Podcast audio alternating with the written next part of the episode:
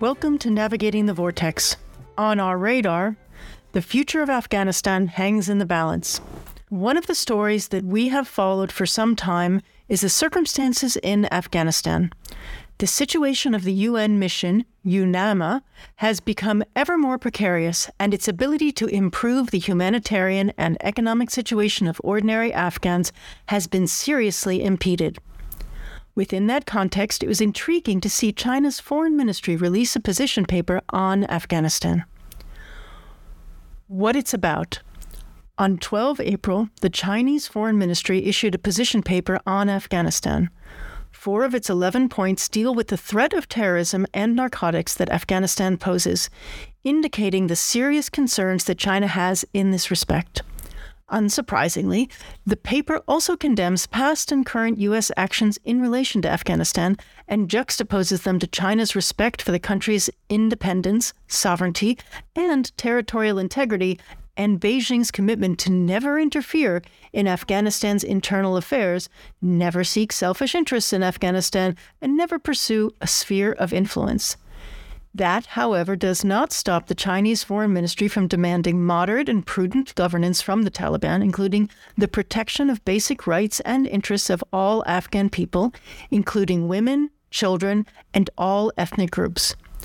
Moreover, China commits itself to supporting peace and reconstruction in Afghanistan, including through facilitating a solution to Afghanistan's humanitarian and refugee issues, and through strengthening international and regional coordination on the Afghan issue. Why it matters. Afghanistan has not been in a good place for as long as many people's living memory. Foreign occupation and civil war have been a near constant feature of life in Afghanistan for several decades. The Taliban takeover of power in Afghanistan 2021 has done little to improve this. On the contrary, the economic situation in the country is dire. Women and girls are more and more excluded from education and the labor market. Levels of violence may have decreased, partly because of the harsh rule imposed by the Taliban, but the threat posed by Islamic State and other terrorist groups to Afghanistan and the region remains. Addressing this complex set of challenges requires a coordinated and thought through approach by Afghanistan's neighbors and the broader international community, an approach that recognizes the urgent needs of Afghans and at the same time takes an ethically principled stance on the Taliban regime that causes much of their suffering. While Afghanistan remains one of the most deprived countries in the world with no hope of imminent improvement, the UN simultaneously contemplates pulling out its mission and taking steps towards recognizing the Taliban regime. Our take while Afghanistan remains one of the most deprived countries in the world with no hope of imminent improvement, the UN simultaneously contemplates pulling out its mission and taking steps towards recognizing the Taliban regime. The dilemma that the UN is facing is that its operations have become more and more constrained, with the Taliban now prohibiting women from working for the UN mission in the country. If any final confirmation was needed that attempts to engage with the Taliban since August 2021 have not led to any positive change, this should be it. The approach of give and take, of humanitarian relief, of economic engagement, of exploring trade and transport links has been futile. It seems intuitively right to argue that the world cannot turn its back on Afghanistan and abandon its people.